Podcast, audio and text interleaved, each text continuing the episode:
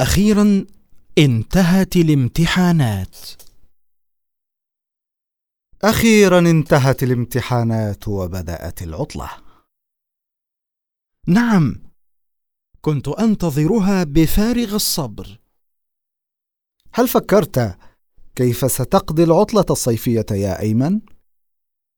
في الحقيقة ما فكرت حتى الآن.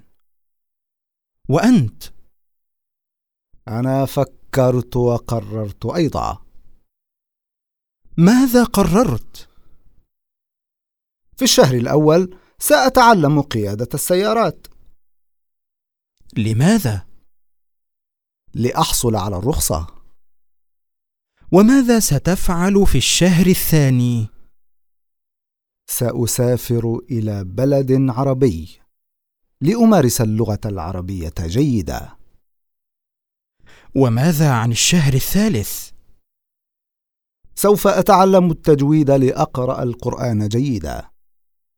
هذه خطة رائعة.